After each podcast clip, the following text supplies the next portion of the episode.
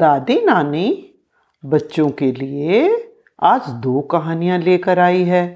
पहली कहानी एक छोटी सी कहानी है, जिससे आपको कुछ लेसन भी मिलेगा। मोनू, रोज़ाना एक डंडे पर दोनों तरफ़ दो घड़े बांधकर नदी से पानी भरता था और फिर इस पानी को राजा के महल में पहुंचाता था। उनमें से एक घड़े में एक छेद था। उस छेद में से बूंद बूंद पानी गिरता था। जब मोनू महल में पहुँचता था तो पहला घड़ा पूरा भरा होता था, लेकिन दूसरा घड़ा आधा ही रह जाता था। साबुत घड़ा छेद वाले घड़े का बहुत मज़ाक उड़ाता था। इस बात से छेद वाला घड़ा बहुत उदास रहने लगा।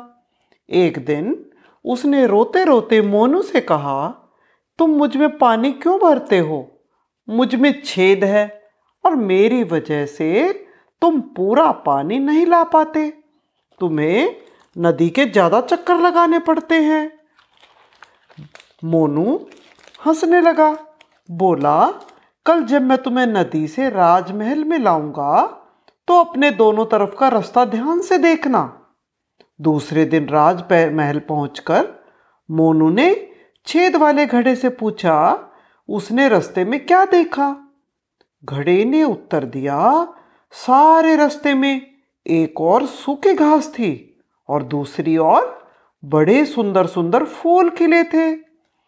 मोनू ने कहा, जिस ओर से साबुत घड़ा गुजरता है, उस ओर सूखी घास है और जिस तरफ़ से तुम निकलते हो उस तरफ़ कितने सुंदर फूल खिल गए हैं। क्योंकि तुम रोज़ाना वहाँ बूंद बूंद पानी देते हो। छेद वाला घड़ा ये जानकर बहुत खुश हुआ। तो बच्चों, इस कहानी से हमें क्या शिक्षा मिलती है? हमें कभी भी अपने आप को कम नहीं समझना चाहिए। तो बच्चों, अब अगली कहानी है आधा इनाम। किसी राज्य में एक राजा राज्य करता था। वो बहुत नेक और भला राजा था। धीरे धीरे उसके राज्य में भ्रष्टाचार बहुत होने लगा था। भ्रष्टाचार कहते हैं करप्शन को, यानी लोग उसके राजमहल में जो भी उसके कर्मचारी थे, उसके एम्प्लॉयज़ थे, वो पैसे लेकर ही काम करते थे। ये बात अच्छी नहीं होती है। राजकुमार के जन्मदिन पर राजा ने एक बहुत बड़ी पार्टी को फिक्स किया। इस पार्टी में राजा सबको मछली खिलाना चाहता था, लेकिन खाने के लिए अच्छे किस्म की मछलियाँ नहीं मिल रही थी। राजा ने पूरे नगर में अनाउंसमेंट करवा दी कि जो भी अच्छी किस्म की मछली लाएगा, राजा उनको बहुत अच्छी कीमत देगा और साथ में इनाम भी दिया जाएगा। राजा के अनाउंसमेंट सुनकर एक मछुआरा जाल लेकर समुद्र के किनारे गया। उसने समुद्र में जाल फेंका। थोड़ी ही देर में उसके जाल में एक बड़ी मछली फंस गई। वो बहुत खुश हुआ। मछली लेकर राजमहल की तरफ़ चल दिया।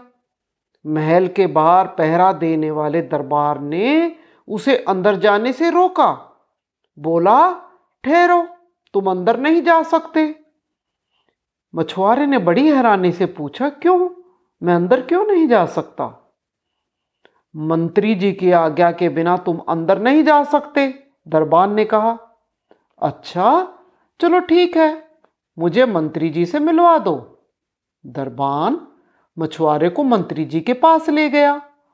मंत्री जी ने कहा, तुम केवल एक शर्त पर अंदर जा सकते हो। तुम्हें इनाम में जितना धन मिलेगा उसमें से आधा मुझे देना होगा। मछुआरा कुछ सोचकर इस बात के लिए राज़ी हो गया। मछुआरा मछली लेकर राजा के पास पहुँचा। उसकी मछली देखकर राजा बहुत खुश हुआ। उसने मंत्री को आज्ञा दी, ऑर्डर किया कि मछुआरे को काफ़ी धन इनाम में दिया जाए। लेकिन मछुआरे ने इनाम में धन लेने से मना कर दिया।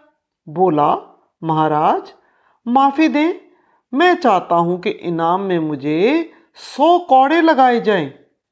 मछुआरे की बात सुनकर सभी बहुत हैरान हो गए। उन्होंने समझा, ये मछुआरा या तो पागल है या बेवकूफ़ है। राजा ने मछुआरे को समझाने की बहुत कोशिश की, लेकिन मछुआरा तो अपनी बात पर अड़ा रहा। हार कर दुखी मन से राजा ने मछुआरे को सौ कोड़े लगाए जाने का आदेश दे दिया। सिपाही कोड़े मारने शुरू करने लगे। अब सिपाही ने जब पचास कौड़े मार लिए तो मछुआरा बोला, महाराज, मेरे आधे इनाम का हकदार मेरा एक दोस्त भी है, जिसने मुझसे आधा इनाम लेने की बात की थी। राजा ने पूछा, कौन है तुम्हारा दोस्त? मछुआरे ने कहा, राजा यदि आप अपने मंत्री को यहाँ बुलाएँ तो बड़ी कृपा होगी। राजा ने तुरंत मंत्री को बुलाया। अब मछुआरा बोला, राजन, बाकी के पचास कौड़े मंत्री जी की पीठ पर लगाए जाएँ।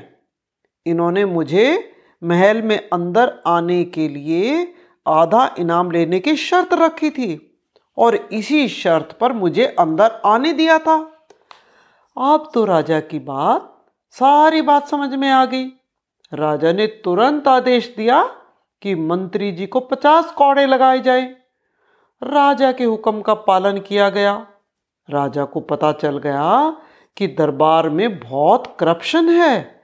उन्होंने मंत्री को नौकरी से निकाल दिया और मछुआरे को राजा ने ढेर सारा इनाम दिया और इतने ईमानदार मछुआरे को दरबार में नौकरी भी दी। तो बच्चों आज की कहानियाँ यहीं ख़त्म होती हैं।